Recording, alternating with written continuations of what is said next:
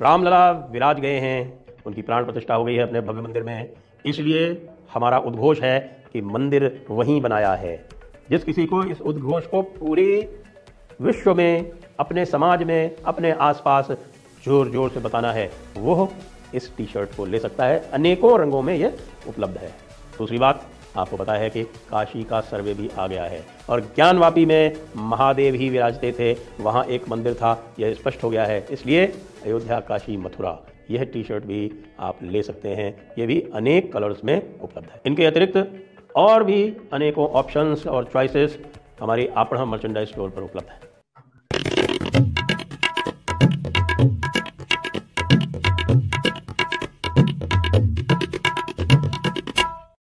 नमस्ते, आप सभी का स्वागत है आज के इस कार्यक्रम में और आज हमारे साथ हैं colonel R S N Singh, ex army और एक्स रॉ और आपसे हम जानेंगे कि इस समय जो तरह तरह के आंदोलन चल रहे हैं, दंगे हो रहे हैं, इनके मूल में क्या है, इनके पीछे क्या है, कौन है इनके षड्यंत्रकर्ता? आपका स्वागत है R S N Singh ji. जी, नमस्कार नमस्कार। तो सिंह साहब, इस समय किसान आंदोलन 2.0 चल रहा है, आप देख रहे हैं। तो ये किसान आंदोलन 2.0 बताया जा रहा है कि ये किसान आंदोलन 1.0 से अलग है और जो नेतृत्व जो लोग कर रहे थे 1.0 का, वो 2.0 का नहीं कर रहे हैं। तो क्या है इसकी वस्तु स्थिति क्या है? देखिए यू तो जो मैं आपका चैनल फॉलो करता हूँ, उसमें कई लोग आए हैं। ये किसान आंदोलन को लेके और हाल में जो घटनाएँ हुई है, हल्द्वानी में जो जिहादियों के प्रति कार्रवाई की गई और जिहादियों ने जो कार्रवाई की, वो तरह तरह के उसके विश्लेषण किए गए। तब जो भी आपके चैनल में आया, वो बड़ा सटीक विश्लेषण था। लेकिन आ, मैं थोड़ा सा इसमें एक अलग तरीके से मैंने मैं आज विश्लेषण करूँगा और आज जब आपका दोपहर में आपका कॉल आया तो उसके बारे में मैं फिर सोचने लगा कि आखिर ये कहाँ से इसकी शुरुआत हुई और कोई अवश्य कोई ना कोई पैटर्न ज़रूर बनता होगा इसका।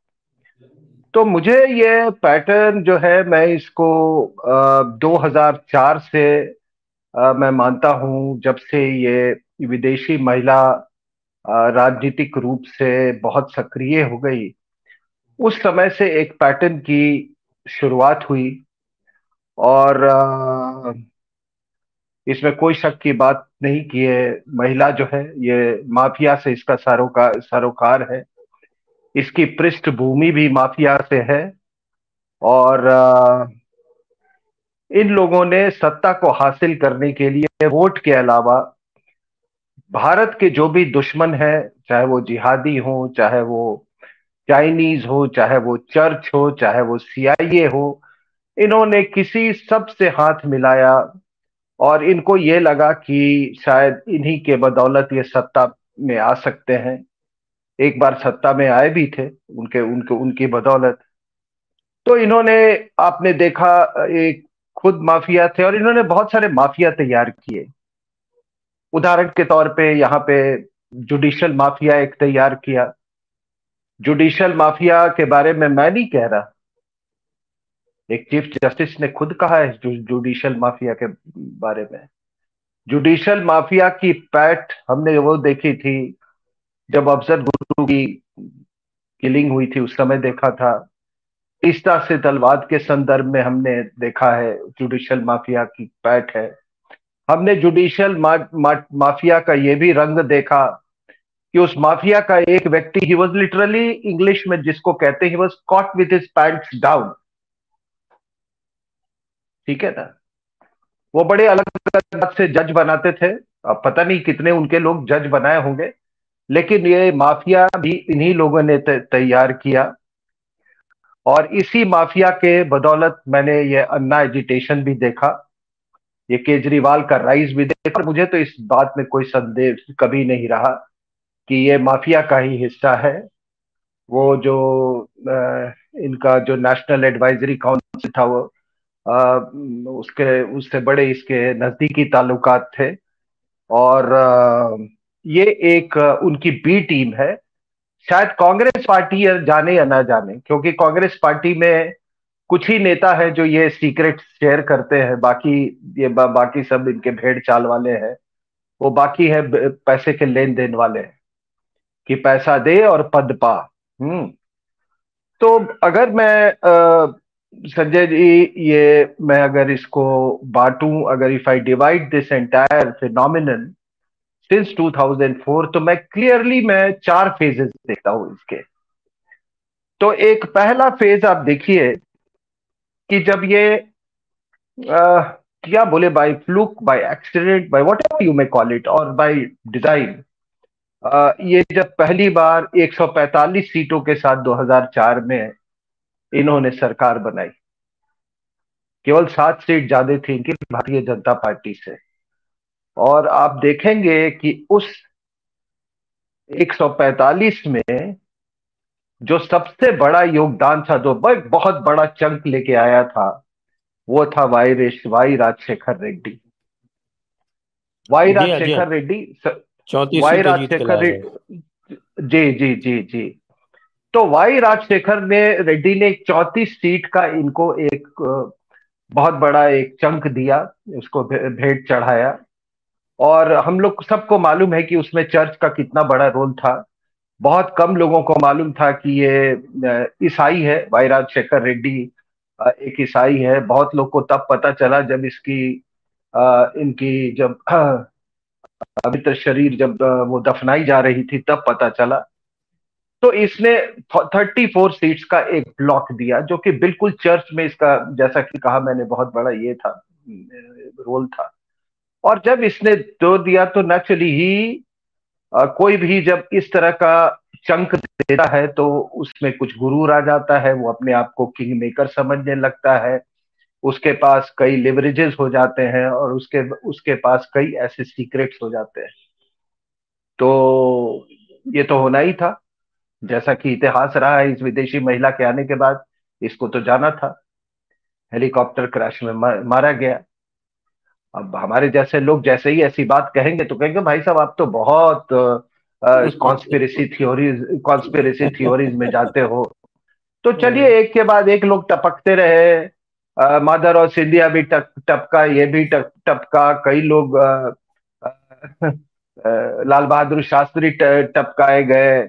कई लोग ऐसे ऐसे टपकते रहे हैं। वाड्रा फैमिली में कितने लोग टपके हो सकता है सब सब कॉन्स्पिरेसी थ्योरी के तहत तहत गए हों ठीक है राजेश पायलट भी को टपकाया गया जैसे जिसको ये, ये शायद इनके माफिया के लैंग्वेज में ऐसा कहा जाता होगा।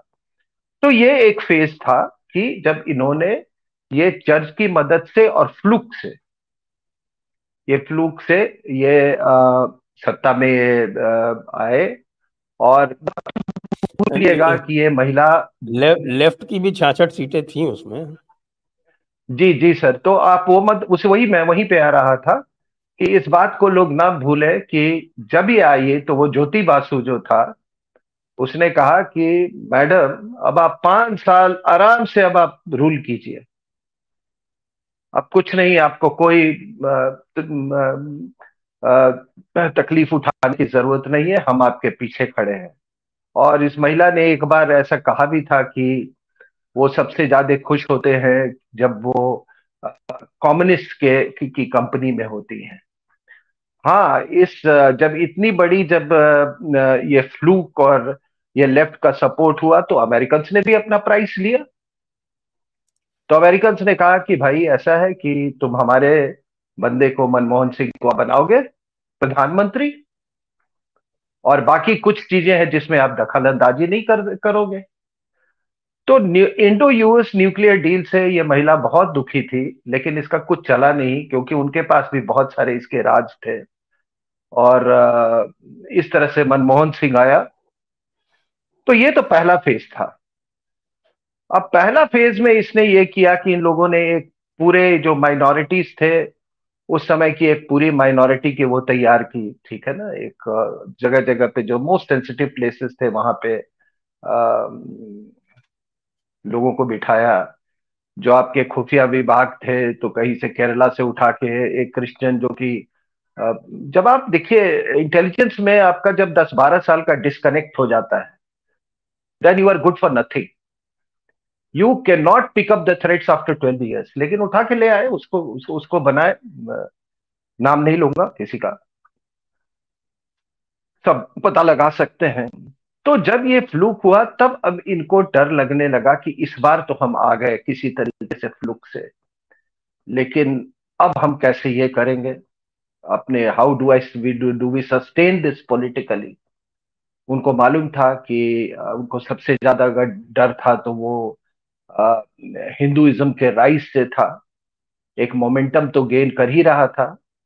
From two to they went up to 80 80 to 180 और नेक्स्ट उनको मालूम था कि ये ये ये बढ़ेगा ही, ठीक है ना?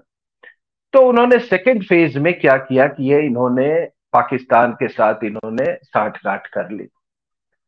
और साठ गांठ करने वालों में आपको मालूम है, एक जो मध्य प्रदेश का लीडर है, एक जो आपका होम मिनिस्टर बना, ठीक है? ये सभी साठ गांठ करने वाले लोग थे। तो लश्कर तोयबा आईएसआई से साठ गांठ करके इन्होंने जगह जगह ब्लास्ट करवाने शुरू कर दिए। अब ब्लास्ट आपने देखा होगा कि पूरे पहले हिंदुस्तान में एक पैटर्न था उसका। वो आपको दिल्ली जयपुर उधर असम में अयोध्या वाराणसी हैदराबाद पुणे नासिक दिल्ली में तो दो तीन ब्ला, ब्ला, ब्लास्ट हुए। Ajmer Sharif it covered the length Mumbai of course और कश्मीर में तो हो ही रहा था। तो एक इन्होंने ब्लास्ट बना के एक पूरा पैटर्न करवा दिया कि भाई पूरे मतलब हम दहशत गर्दी हो रही है समझौता फिर ब्ला, ब्लास्ट हुआ। जब ये पूरे ब्लास्ट चारों तरफ़ हो गए उसके बाद इन्होंने कहा कि अब एक फाइनल अब एक्ट करो। अब वो फाइनल एक्ट था छब्बीस से ग्यारह। इसको करो इसको हिंदू टेरर का जामा पहनाओ और उसके बाद बोल दो कि ये जितने सारे जो ब्लास्ट हो रहे थे ना, इसमें इन्हीं लोग का हाथ। तो किताबें पे आपको सबको मालूम है, ये तो कहानी की किताबें छब्बीस से ग्यारह आरएसएस की साजिश, ये वो। और सबसे बड़ी बात है कि जब ये छब्बीस से ग्यारह जब हो रहा था तो जो भारत की जो वॉर रूम जो होनी चाहिए थी यानी कि होम सेक्रेटरी और उसकी पूरी टीम वो कहाँ थी? वो पाकिस्तान में पाकिस्तान में थी। मरी की सैर कर पाकिस्तान मरी की सैर कर रही थी। और यहाँ पे वो आ, क्या क्या नाम था उसका उस समय जो इनका फॉरेन मिनिस्टर था वो यहाँ पर विमेन प्रेस क्लब को कॉन्फ्रेंस कर रहा था। क्या नाम है? आजकल वो जेल वेल में है। वो देखिए मैं नाम नाम भूल रहा हूँ। तो अरे जो इमरान का हाँ हाँ। हाँ correct correct Shah Shah correct correct correct Shah Mahmood था यहाँ पे वो कर रहा था। वो जब प्रेस तो कोई इसके कान में आके कुछ बोला जब अटैक शुरू हो गया तब। और फिर इसको जहाज़ से स्पेशल जहाज़ से पाकिस्तान वापस भेजा गया है इसको। तो ये था इन्होंने इसके साथ मिलके इन्होंने रिजीम चेंज करने की कोशिश की आ, मतलब को सस्टेन करने की को, कोशिश की। जीत गए चुनाव। जीत गए 2009 में। इनको पूरी उम्मीद थी कि इतना आसान नहीं होगा लेकिन 2009 में ये हिंदू टेरर को इन्होंने इन्वेंट किया। और इसी दौरान 2008 में इन्होंने चाइनीज़ के साथ एमओयू साइन किया। तो 26 से 11 जो था ये it was a triangular action by by Pakistan CIA to some extent and Chinese उससे ये ये ये करवाया गया था 26 से 11 को। तो सीआईए ने तो अपना पल्ला झाड़ने के लिए उन्होंने कुछ हमको फ़ीड दिया था, कुछ इंटेलिजेंस ऐसी इनपुट्स दी थी कि ना, इधर के रहे आपने, उधर थे कि बता भी दिया और कुछ भी नहीं बताया। इस तरीके का इनपुट्स आया था यहाँ पे आप अब उस, ये तो सेकेंड फ़ेज़ मैंने आपको बताया। अब थर्ड फ़ेज़ ये शुरू होता है आपको, ये towards the approach of 2014 election तो अब अब ये हिंदू टेरर वाला तो फेल कर गया। इसी बीच इन्होंने 2009 से 14 के बीच में इनका चाइना पाकिस्तान सीआईए वाला फ़ेज़ फिर से सक्रिय हो गया। इस फ़ेज़ में इन्होंने मोदी, नरेंद्र मोदी साहब को इन्होंने पॉलिटिकली डिसलॉज करने की कोशिश की जुडिशरी से डिसलॉज करने की कोशिश की, लश्कर तोयबा द्वारा इनको मरवाने की कोशिश की।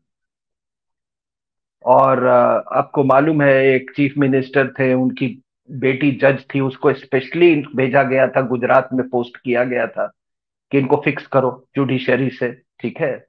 इसलिए आपने देखा होगा कि जैसे ही मोदी साहब आए तो पहला चीज़ किया कि उसके घर में रेड करवाया था, उस फॉर्मर चीफ मिनिस्टर के घर में। हिमाचल की थी, वहीं से अभी सोनिया गांधी राज्यसभा में आ रही हैं। तो ये ये एक फ़ेज़ था इस इस फ़ेज़ की ये ये शुरुआत थी। और उसी समय आपको मालूम है कि ये 2011 में इसको खड़ा किया गया अरविंद केजरीवाल को। अरविंद केजरीवाल के सीआईए के आ, मैं बिल्कुल डंके की चोट पे कहता हूँ और मुझे कोर्ट ले जाए। मैंने मेरे पूरी मैंने डॉक्यूमेंट्स मैंने उसमें दी हुई है। एक पूरी चैप्टर है मेरी किताब में नो द एंटी नेशनल्स में। इसके बारे में भारत और हिंदी में भी है। भारत के अंदरूनी शत्रु। तो उसमें इसने ये किस तरीके से ये फोर्ड फाउंडेशन इससे अशोका से फिर इसने वर्ल्ड बैंक से कुछ पैसे लिए। और मैं एक और चीज़ इसमें बताना चाहूँगा कि जो लोग सुन रहे हो और जो लोग ब्यूरोक्रेसी में हो हम्म, चाहे वो नॉर्मल ब्यूरोक्रेसी में हो या इनकम टैक्स में हो कि कृपया ऐसे लोगों को आप पालेंगे तो ऐसे ही मॉन्स्टर बनेंगे वो आगे जाके। क्या मतलब है साहब कि एक आदमी सरकारी नौकरी करता है और उसी समय वो एनजीओ भी फ्लोट कर देता है और पैसे भी लेना शुरू कर देता है। और मैंने कई इनकम टैक्स ऑफिसर्स जो मेरे मित्र हैं, अब तो कई रिटायर हो चुके हैं आई वॉज़ हॉरिफाइड कि उन लोगों ने इसको, वो डिफेंड किया इसको। कि नहीं नहीं इसमें कोई आप इतना भी बड़ा सेंस ऑफ़ एंटाइटलमेंट नहीं होना चाहिए।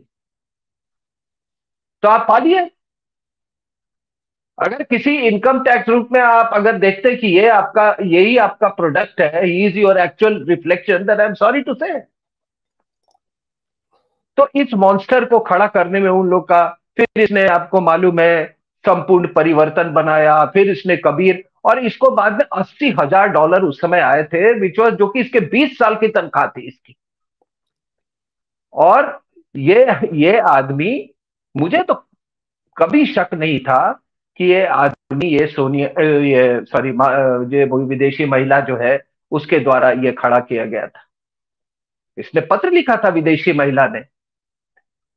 सरदार जी को कि कृपया इस आदमी को दिल्ली से बाहर नहीं पोस्ट किया जाए।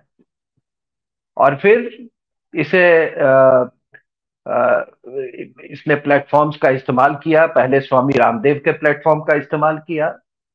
उसके बाद जब इसको पॉपुलैरिटी हो गई तो ये वहाँ से फिर इसने अन्ना हजारे को बिठा दिया। और एक बात बताता हूँ संजय साहब की, आप लोग जो कहे, ये मेरे को कोई बहुत इज़्ज़त नहीं है इस आदमी के लिए, अन्ना हजारे के लिए। आप पूरे आंदोलन का, आप वीडियो फुटेज निकाल के देख लो, मुझे आज भी याद है। इसने दुनिया के सबके करप्शन की बात की लेकिन इस विदेशी महिला के करप्शन की बात नहीं की इसने कभी। आप उठा के देख ले इसको। और ये अभी जो जो भी ये करता हो इसका हश्र हश्र ये, यही होना था। और जब भी ऐसा कुछ होता है तो ये विदेशी महिला और इसका बेटा ये हिंदुस्तान से बाहर चला जाता है। अभी भी बाहर गया हुआ है। हाँ। ये जब भी ऐसा कुछ होगा तो चाहे वो खालिस्तान का आंदोलन हो चाहे वो he will be outside the country और ये भी पहले पहले कहते थे कि इसको बीमारी है क्या है भी तो उसके इलाज के लिए जाती है। पता नहीं क्या है लेकिन ये एक महीना ये पूरे टाइम वो गायब थी। ठीक है? फिर इसने इसको लॉन्च लॉन्च कर दिया। अब लॉन्च किया साहब तो आप देखिए, इसकी सरकार थी। ये विदेशी महिला की सरकार थी। सरदार जी थे उसमें प्रधानमंत्री। 2014 याद कीजिए। और इसका पहले चुनाव की मैं बात कर रहा हूँ। पहले चुनाव में जितने ये आपके जो ये लेफ़्ट वाले पत्रकार थे और ये आपका एमएनएसटी इंटरनेशनल दुनिया की तमाम एनजीओ ये जो ये षड्यंत्रकारी, भारत विरोधी, ये सब यहाँ पे थे। तो एक दोस्त को मैंने बुलाया था, एक खाने पे, अपने क्लब में। तो वोटिंग हो चुकी थी। तो उन्होंने कहा कि मुझसे कि कितनी सीटें आप सोचते हो मिलेगी केजरीवाल को? तो मैंने पहले इलेक्शन की बात करा तो मैंने बोला, इसको पंद्रह सीटें मिलेगी, दस, पंद्रह, बारह ऐसे ही मिलेगी।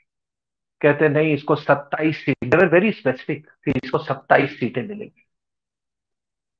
और वो भी कहता है कि he would have gone up till 45 अगर मोदी साहब कैंपेन नहीं करते। तो ये दुनिया के जितने एनजीओ जो है ये इसको इसको प्रॉप अप करने की कोशिश की। उसके बाद ये ये कुछ लोग तो कह रहे थे कि इसको सौ। सीटें मिलेंगी। हाँ। मेरे मित्र ने मुझसे शर्त लगाई थी। मेरे एक मित्र हाँ। ने मुझसे एक शर्त लगाई थी कि इसको सौ सीटें मिलेंगी और मैंने कहा था कि भाई चार या उससे कम मिलेगी। अल्टीमेटली उसकी चार सीटें ही आई। नहीं मैं दिल्ली इलेक्शन की बात करूँ पहले वाले। फ़र्स्ट फ़र्स्ट दिल्ली इलेक्शन की जिसमें इसने पार्टी उसकी बात मैं कर रहा हूँ। तो इसके भी सत्ताईस या अट्ठाईस सीटें ऐसी आई थी उसमें।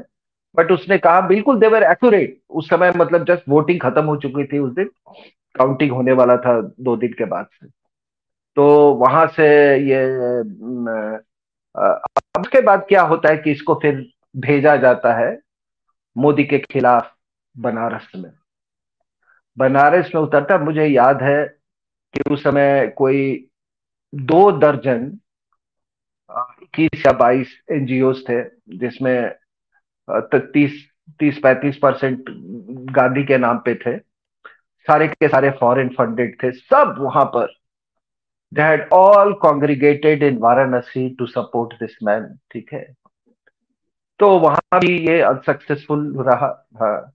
लेकिन उसके पहले उसने क्या किया था, आपको याद होगा कि 2014 का रिपब्लिक डे याद कीजिए। इसको जगह स्थान दिया गया था जंतर मंतर। और ये जाके ये रेल भवन के पास इसने अपना पूरा, अपना जो साजो सामान था और जो इसके चेले पार्टी थे, वहाँ जाके इसने ही प्लॉप्ड हिमसेल्फ वहाँ पे टेंट लगाए गए, बेड मतलब वहाँ पर ये रजाई आते थे रात को, खाना आता था, कॉफ़ी पिलाया जाता था सबको। और ये रिपब्लिक डे सेलिब्रेशंस को ये ओपनली थ्रेटन करने लगा। और इसने कहा कि मेरे आवाहन पे यहाँ से चार से पा, पाँच चार पाँच लाख लोग इकट्ठा होंगे। और फिर बोलने लगा ये होम मिनिस्टर कौन है? मैं डिसाइड करूँगा शिंडे कहाँ बैठेगा तो हमारी सिस्टम क्या है कि इसको उसी समय ट्रीजन के लिए इसको गिरफ़्तार करना चाहिए था। लेकिन आपने उस, उसमें कोई देशद्रोह का कोई उसमें आपने एंगल नहीं देखा। और ये सब किसके किसके उकसावे पे हो रहा था? विदेशी महिला के उकसावे में। और सरदार जी सरदार जी को लोग कहते हैं कि ये बहुत ईमानदार आदमी है, इतना बेईमान आदमी तो शायद दुनिया में कब कोई हिंदुस्तानी पैदा ही नहीं हुआ होगा। केवल केवल पैसे की ईमानदारी और बेईमानी नहीं होती है साहब। जो आदमी देश का संविधान एक विदेशी महिला को गिरवी रख दे उससे बड़ा एंटी नेशनल और बेईमान कौन हो सकता है?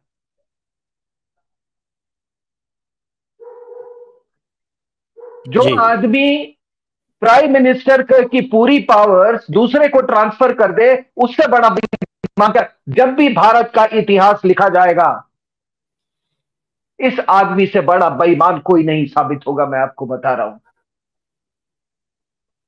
जिसने अपना ईमान धर्म या मज़हब कह लें जो भी। इसने एक विदेशी महिला के हाथों सौंप दिया। पता नहीं इसके शौक क्या थे या इसकी कमजोरियाँ क्या थी कि और किस कारण से ये आदमी इतना एम्बिशियस था और एक ब्लैकमेल होता रहा। ये आदमी चरित्र का इतना गिरा हुआ है कि जो इसका मेंटोर था, जिसको मैं राव की बात कर रहा हूँ जो इसको उठा के ले आया और फाइनेंस मिनिस्टर बनाया उस आदमी ये तो प्राइम मिनिस्टर था ना? If he had put his foot if he had put his foot down he could have ensure that he is given a decent cremation that behoves a prime minister ये चुप रहा। ये चुप रहा। और क्या देश का दुर्भाग्य था कि एक विदेशी महिला, जिसका कोई कॉन्स्टिट्यूशनल पोस्ट नहीं, वो तय करेगी कि भारत के प्रधानमंत्री का कहाँ क्रिमेशन होगा या नहीं होगा।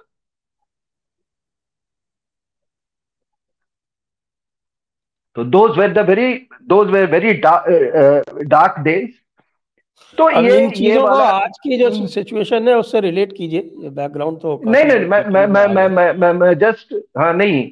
तो मैं आ रहा हूँ कि उसके बाद से आपको मालूम है फिर एक फ़ेज़ आया जो थर्ड फ़ेज़ की जो मैं बात कर रहा था ये पुलवामा हमला इन्होंने करवाया। जस्ट चुनाव के साल में टुकड़े टुकड़े गैंग 2018 में फिर आपने देखा ये दोकलम वाला तो मैं ये, सारा कुछ ये तो कहते हैं कि पुलवामा का फ़ायदा मोदी को हुआ तो मोदी ने करवाया।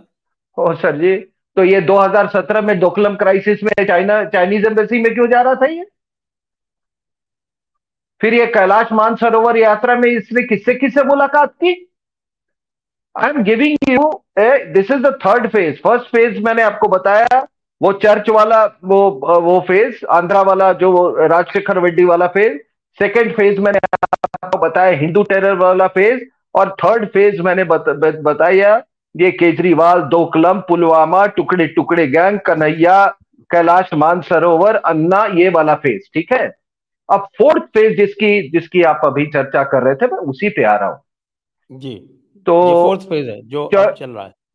अब अब चल रहा है। ये है George Soros phase sir okay this is George Soros phase ये जॉर्ज सोरस ही लोग कहते हैं और उसका आदमी जो है वो तय करते हैं कि राहुल गांधी की विदेश यात्रा कहाँ कहाँ होगी और कब कब होगी। राजीव चंद्रशेखर ने एक जगह कहा कि मोदी साहब तो जाते हैं बाहर तो भारत की गुणगान करते हैं। और ये आदमी कहीं भी जाता है तो भारत की व्यवस्था, उसकी डेमोक्रेसी उसकी जुडिशियरी उसकी सब, हर चीज़ को ये गाली देता है। अभी भी ये कैम्ब्रिज में आ, ये जा रहा है और माफ़ कीजिएगा ऐसा मेंटली वॉप्ड आदमी क्या कैम्ब्रिज में बोलता होगा मुझे नहीं समझ में आ रहा है। तो एक आम हिंदुस्तानी को तो हम सुनी चुके हैं ना किस तरह की बातें बोलता है जाके वहाँ पे। हाँ जी जी लोगों ने ये भी कह दिया था कि तुम्हारी जो दादी थी वो कभी भारत की बुराई नहीं करती थी बाहर आके तुम क्यों करते हो? जी जवाब ही नहीं दिया था इसने। तो तो ये फिर इसने खालिस्तानी को इस फ़ेज़ में खालिस्तानी को they started leveraging in a big way और इसका एक कारण था कि पाकिस्तान की क्षमता जैसे जैसे कम होती गई तो ये खालिस्तानी को आप देखो कि ये ये अकॉर्डिंगली उतना ज़्यादा ये लिवरेज करना इन्होंने शुरू कर दिया।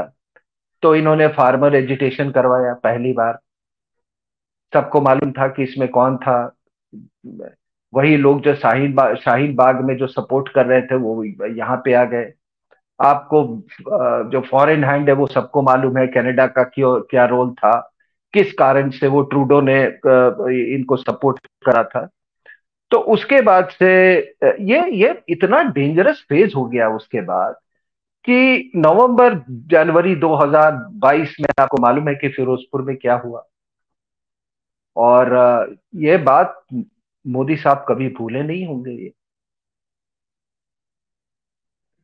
ये बात भूले नहीं होंगे, कई लोगों की मान्यता अलग होगी, लेकिन मुझे इस बात का यकीन है कि वो उनके लाइफ पर एक अटेम्प्ट था और इसमें सुप्रीम कोर्ट का रवैया बड़ा संदेहपूर्ण था, क्योंकि भारत भारत में जब भी कोई ऐसी घटना घटती है तो उसका, उसकी जाँच पड़ताल की ज़िम्मेदारी सरकार की होती है।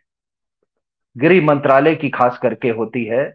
और यहाँ हाईकोर्ट ने ये सॉरी सुप्रीम कोर्ट ने आदेश दिया कि इसकी जा, ये इसकी जाँच सरकार नहीं करेगी इसकी जानकारी कोर्ट करेगी।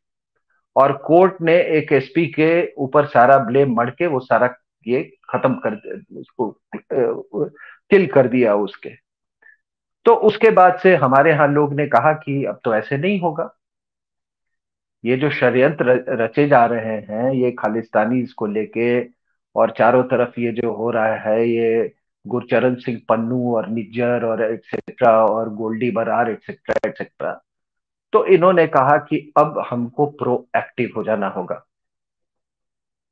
जैसे कि रशियंस करते हैं, अभी आपने देखा स्पेन में क्या किया उन्होंने एक एक्स पायलट के साथ। तो अब निज्जर साहब वो उन्होंने अपनी जान गंवाई कनाडा में जिस कारण से कहे लेकिन इनको बड़ा तकलीफ़ पहुँचा। क्योंकि अब वही सेंस ऑफ़ एंटाइटलमेंट इनका था कि भारत जैसा एक you know they have still not got out of that complex की ये कभी थर्ड वर्ल्ड कंट्री होता था।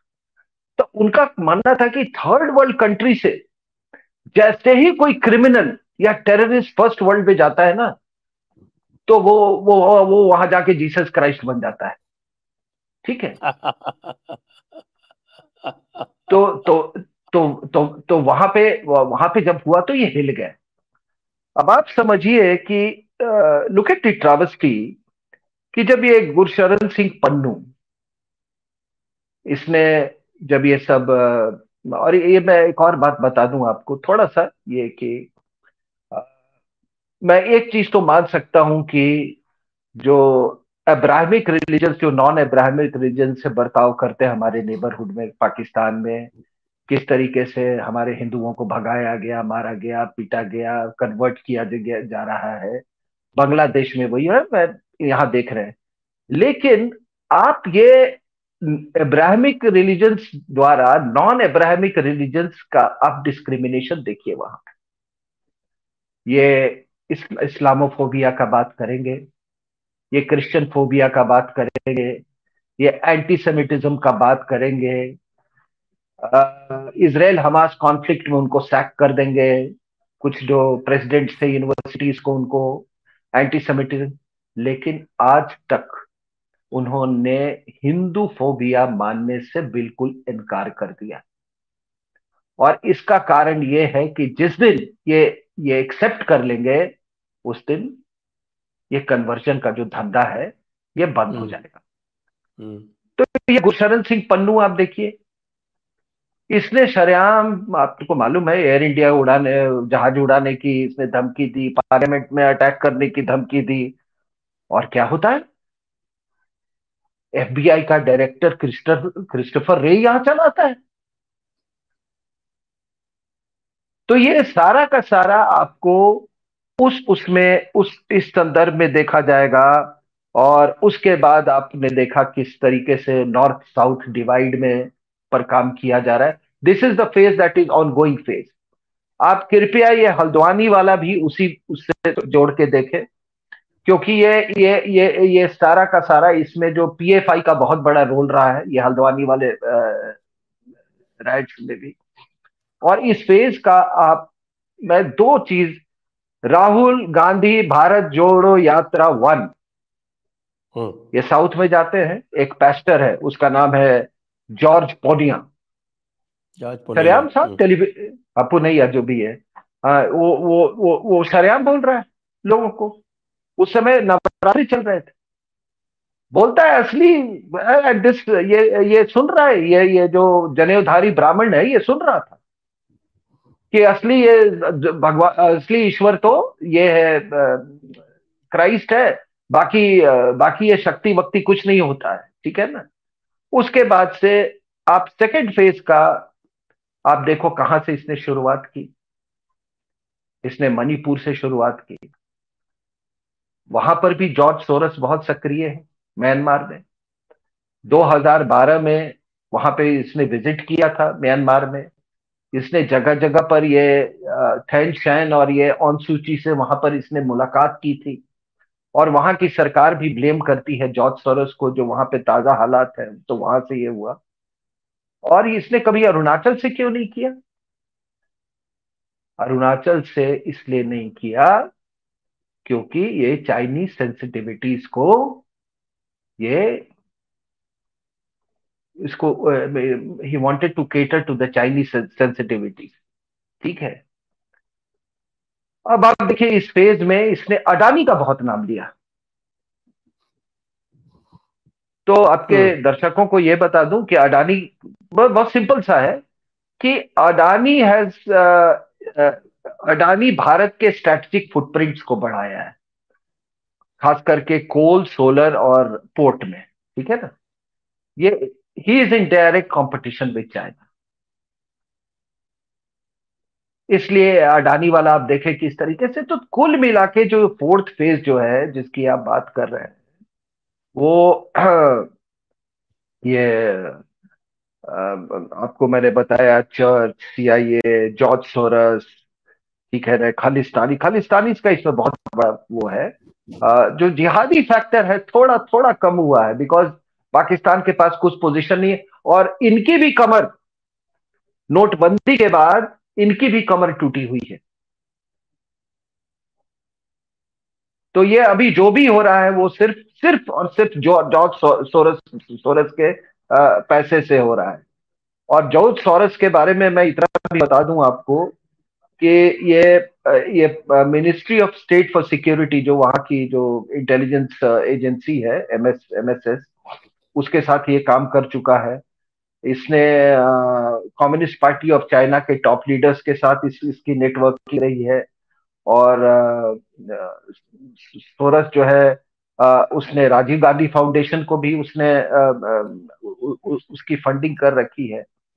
और बाकी जो आपने कहा ये तो मैं क्या दोहराऊं आप पर?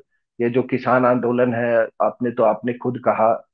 कि आप ही ने बड़ा अच्छा एक वो प्रयोग किया शब्दावली ये कि ये जो दा, दारू का लंगर जो चल रहा था ठीक है ना मैं तो इसमें ये आपसे विशेषकर से ये जो जानना चाहता हूँ इसमें हाँ, हाँ. ये जो 1.0 जो था जिसने पूरे दिल्ली को घेर के रखा था तेरह महीने तक और ये जो 2.0 है तो ये 2.0 जो है, वो बहुत कमज़ोर नज़र आता है। उसको लगता है कि फंडिंग भी उसकी कम है। उसमें ऑर्गेनाइजेशंस भी बहुत कम जुड़े हैं। पिछली बारी में 580 ऑर्गेनाइजेशन जुड़े थे, इस वाले में छिहत्तर जुड़े हैं। छिहत्तर में भी से कोई पचास तो नाम के ही हैं। और केवल जो है, वो पंजाब के ऑर्गेनाइजेशन ही एक्टिव हैं। तो इनमें क्या फ़र्क पड़ा? क्या हुआ? भारत सरकार ने क्या किया? या इनका जो था ये ऑर्गेनाइजेशन नहीं बैठा पब्लिक सपोर्ट नहीं क्या कारण हुआ कि ये जो दूसरा आंदोलन है, वो उस स्केल पर नहीं जा पा रहा है? देखिए 1.0 में जो भी हम लोग दिल्ली के रहने वाले हैं, जो एनसीआर में लोग हैं, जब ये हो रहा था तो there was an acute sense of apprehension और ये बड़ा वाजिब था और जो चीज़ें हो रही थी तो मैंने शायद शायद आपके साथ उस समय भी प्रोग्राम किया था इसको लेके। जी। तो उस समय हम सरकार को भी कोस रहे थे।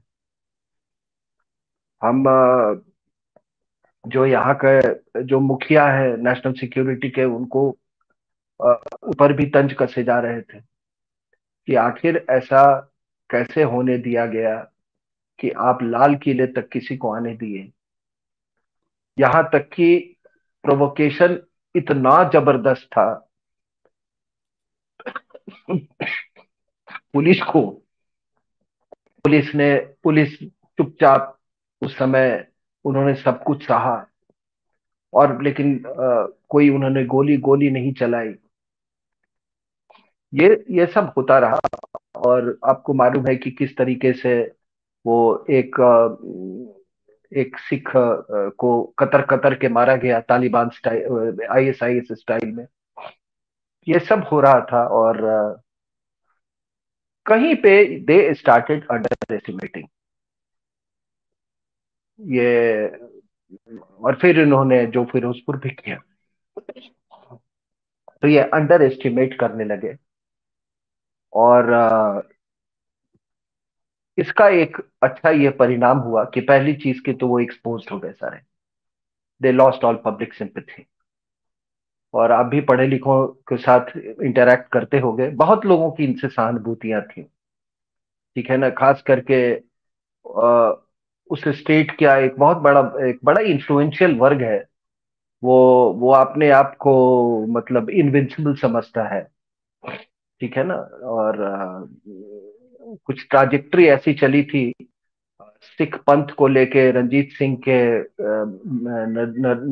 रंजीत महाराजा रंजीत सिंह के स्वर्गवास के बाद कि इन्होंने पूरा हाईजैक कर लिया है सिखिज्म को इसमें कोई शक की बात नहीं आई आपको मालूम है मैं किस वर्ग की बात कर रहा हूँ हम्म, हम्म। तो इन लोगों जी तो इन लोगों का जो ये था इसमें चाहे वो ब्यूरोक्रेसी में हो या आर्मी में हो। इनका भी एक साइलेंट या एक्टिव योगदान उनका भी था उस समय। लेकिन इस बार इन्होंने आ, हमारी जो सरकार जो है और हमारी जो सुरक्षा तंत्र जो है उन्होंने बहुत आ, सोच समझ के इन्होंने योजना बनाई। इनको मिनट टू मिनट इंफॉर्मेशन आ रहा था कि क्या क्या तैयारी हो रही है। और यहाँ तक कि इन्होंने पब्लिक के साथ टेलीविज़न पे ये शेयर भी कर रहे थे कि क्या क्या तैयारी हो रही। तो they were very very much prepared और दूसरी चीज़ क्या थी कि जो इनका, जो असली चेहरा था, उस समय भी दिखाया था। तो जहाँ ये बॉर्डर पे, जहाँ सिंगूर और वगैरह इलाके में जहाँ पर ये थे तो इन्होंने दुनिया का कोई ऐसा पाप नहीं है जो कि रात में नहीं हो रहा था, रात और दिन में। ठीक है? तो वहाँ के लोकल्स भी ये हो गए।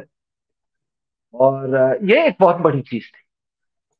Determination of the Haryana government determination of the central government and जिस जिस मेचोरिटी से इन्होंने हैंडल किया है without showing any signs of provocation उसके कारण इनका पब्लिक सपोर्ट ये बिल्कुल लूज कर लूज कर गए तो इनका देखिए, ये ये सब, इनकी भाषा आप देखो ना, वो अस्सी ऐसे कर देंगे, जी आप आप आप फार्मर आंदोलन कर रहे हो, ये मोदी को तो हम देख लेंगे। हाँ जी, ये मोदी को देख लेंगे हम। हाँ जी, असली भगवान राम थोड़ी होता है है? असली भगवान तो ये, वो खुदा होता है और ये होते हैं, ऐसे ऐसे ऐसे। हम मनवा के छोड़ेंगे जी। हम क्यों नहीं जा सकते जी? हम ट्रैक्टर पर, जी, दो लाख रुपए को क्यों नहीं हम ये, उसका उसको हम वो आर्मर ट्रैक्टर बना सकते हैं जी। तो इनके, इनका बड़बोलापन तो इनके हर चीज़ में इनको एक्शन दिखता है। बस इनको बाकी कुश्ती वुश्ती में डाल दो, बॉक्सिंग में तो इनका सब मैंने देखा है। इनके फौज में रहा हूँ, वहाँ पर सब बड़बोलापन इनके आधों के ऐसे ही बंद हो जाती है। तो वो बड़बोलापन इनका गया नहीं। तो इसी बड़बोलापन के तहत इनको जब ऊपर से जब ये आपके ड्रोन्स ने इनकी अच्छी से खातिरदारी की टीयर गैस से दैट वाज डिवास्टेटिंग डिवास्टेटिंग अब ये तो बड़बोलापन चाहता हूँ इसमें हम्म। कि क्या सोरोस की प्लानिंग डिफेक्टिव रही या सोरोस का पूरा वो नहीं आ रहा है? क्योंकि इसमें कांग्रेस के अलावा और किसी का बहुत ज़्यादा योगदान दिख नहीं रहा है। आम आदमी पार्टी ठीक है वो न्यूट्रल सी है लेकिन फंडिंग और सारा कुछ कांग्रेस से ही आ रहा है और ये जो है इनके जो लीडर हैं वो भी इतने कमज़ोर हैं कि एक एनएसए की धमकी दी तो सारे के सारे एक अस्पताल में जाके छुप गया और दूसरा जो है वो आ, कह रहा है कि हम हमने उनतीस तारीख तक इसको पोस्टपोन कर दिया है मतलब ये है कि एक एनएसए की धमकी में ये पीछे हट गए। सर ये ये बड़ बोलेपन वाले जो लोग होते हैं ना ये बहुत they are cowards at heart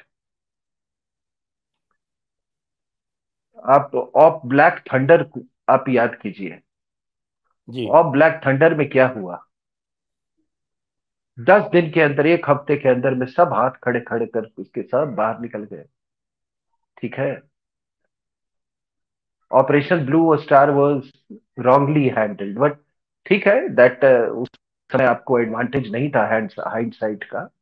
तो ये बड़बोलापन अगर इन्होंने तो यही सोचा ना कि ये जो ट्रैक्टर्स मॉडिफाई किए हैं, और ये बड्डे बड्डे मशीन जो है, और ये फॉर्च्यूनर गाड़ी जो है, एक बार हम मतलब कूच कर देंगे, दिल्ली को सारे ध्वस्त हो जाएँगे। है? लेकिन ऐसा हुआ नहीं। ऐसा हुआ नहीं तो उनको पहले ही लग गया कि पहले ही बॉर्डर क्रॉस करने के पहले ही जब ये हालत हो गया तो हम में से कितने वहाँ पहुँचेंगे कोई नहीं जा, ये जाता है। तो what I am trying to say कि सरकार इस बार बिल्कुल इंटेलिजेंस एकदम इनको रियल टाइम आ रही थी। क्या क्या तैयारी थी वो आ रही थी।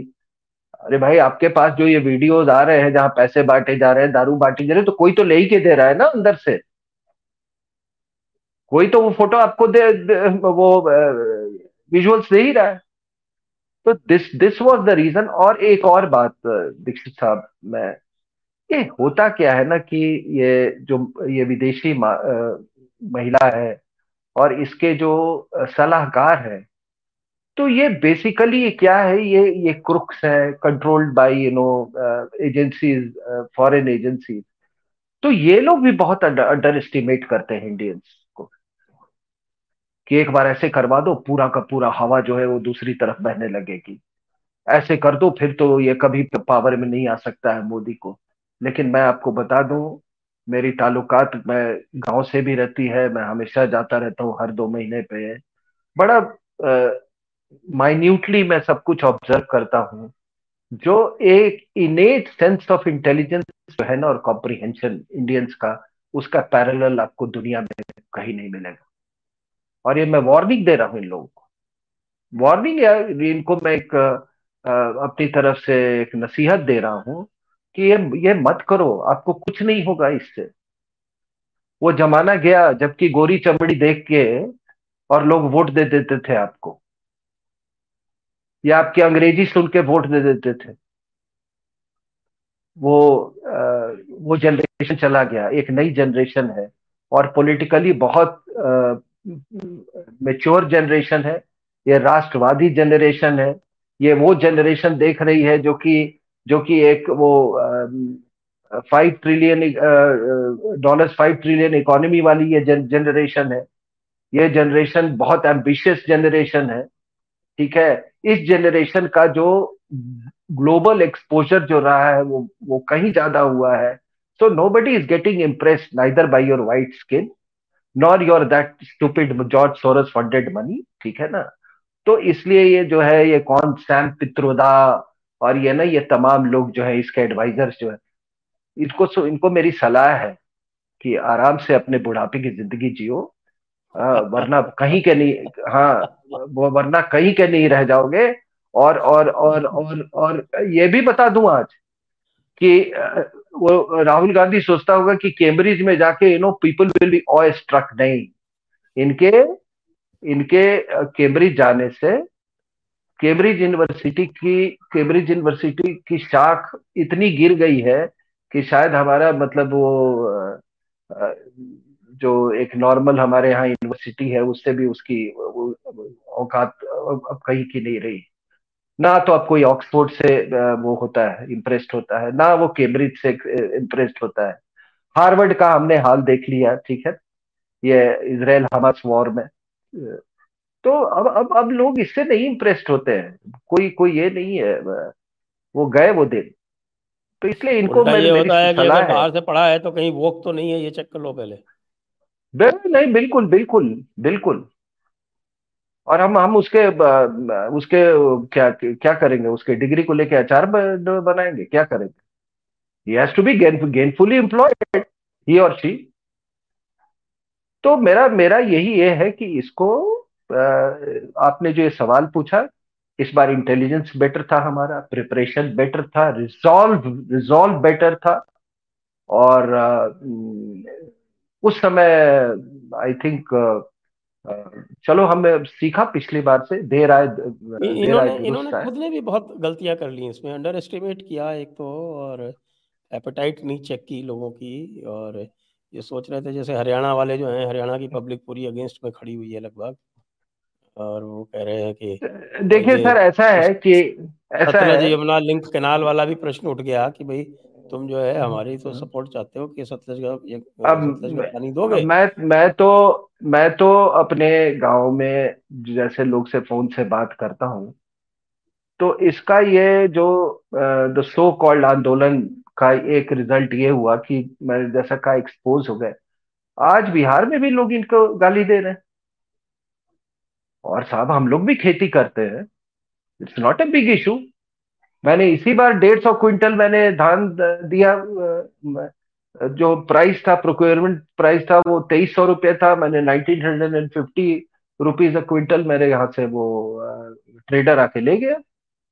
और मैंने कहा कि ठीक है, ये अरेंजमेंट ठीक है कि मैं वहाँ जाऊँगा वेट करूँगा, फिर वो मेरे को को कागज़ देगा, फिर वो कागज़ उसको भंजाने जाऊँगा मैं।